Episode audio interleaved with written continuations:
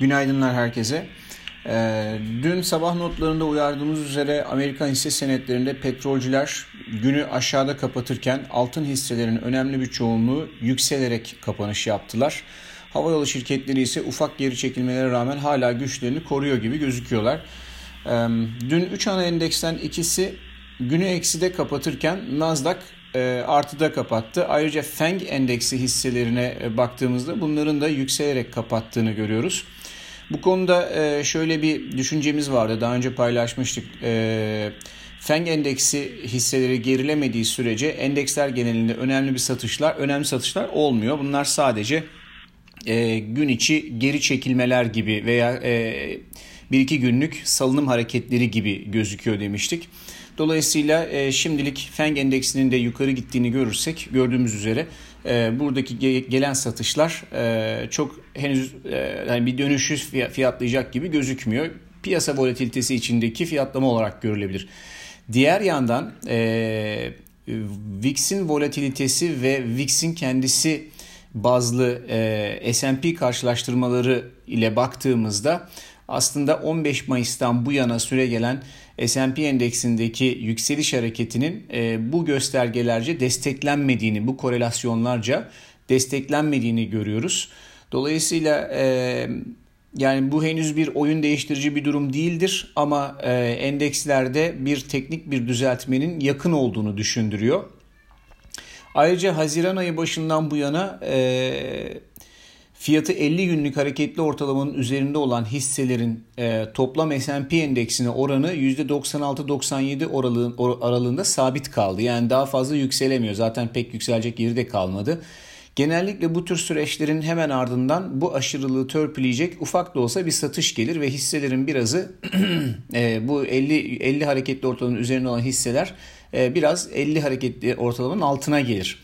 Dolayısıyla bu endekslerde hafif bir satış demek anlamına gelir. E, trend dönüşü vesaire değil.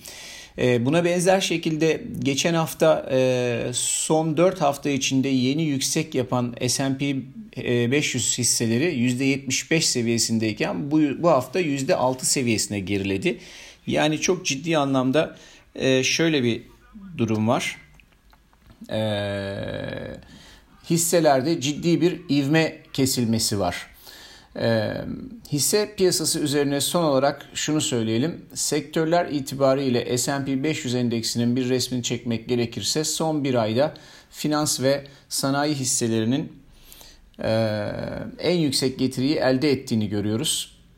Hemen ardından enerji hisseleri geliyor. So, sene başından bu yana ise enerji sektörü hala %25 kayıpta hisse endekslerinin olağanüstü performansına rağmen sene başından bu yana sadece keyfi tüketim, bileşim ve iletişim endekslerinin artıda olduğunu görüyoruz. Bu da paranın daha çok teknoloji hisselerine gittiğini gösteriyor.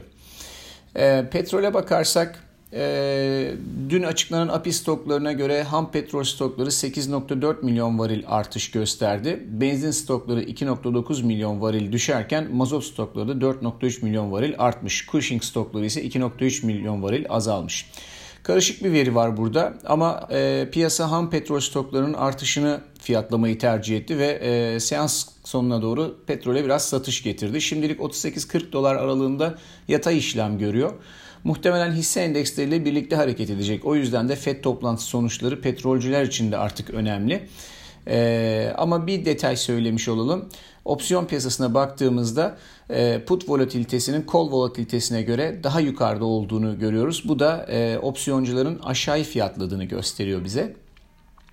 Altında iki gündür görülen bir yükseliş var. Ee, burada e, baktığımızda 18 Mayıs'tan bu yana aşağı yönlü işlem kanalının alt ve üst bantlarını e, arasında gidip geliyor. Yani bir oyun değiştirici bir durum yok. Bugün için ise bu banda baktığımızda 1735 dolar seviyesine kadar hala söz konusu bandın içinde kalıyor demektir.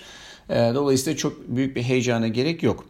E, ama FED toplantısı tabii altın için oyun değiştirici olabilir. Özellikle bu e, getiri kontrol hikayesi nedeniyle.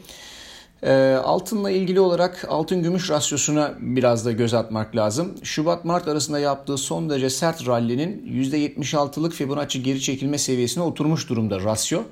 Bu seviyelerden rasyonun yukarı hareketlenmesi teknik açıdan mümkün. ve hepimizin de bildiği üzere rasyonun yukarı gitmesi altın ve gümüş arasındaki ilişkinin normal seyrettiği dönemlerde fiyatların geri gelmesi anlamına geliyor. Tabi bu hani olacak diye bir şey değil ama e, kenarda bulunsun. Rasyoyu da takibi yakından artık takip etmekte fayda var.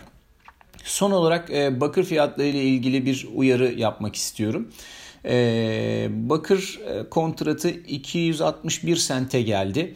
Bu 220 sent civarından itibaren e, buradaki e, bu piyasanın 260 sent civarına kadar yükselebileceğini e, öngörmüştük ve bunu söylemiştik. Şimdi o seviyeye geldi. Burası teknik seviye olarak önemli bir yer. Belki baskı görebilir.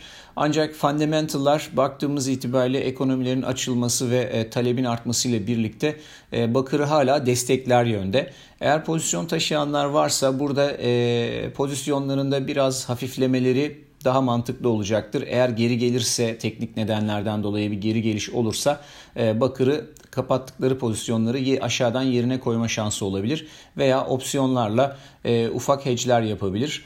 E, bu tamamen tercihe kalmış bir durum ama bakır e, şu anda hedefimize ulaşmış vaziyette e, ama fundamental'larda pozitif. Bugünlük de bu kadar. Herkese iyi seanslar.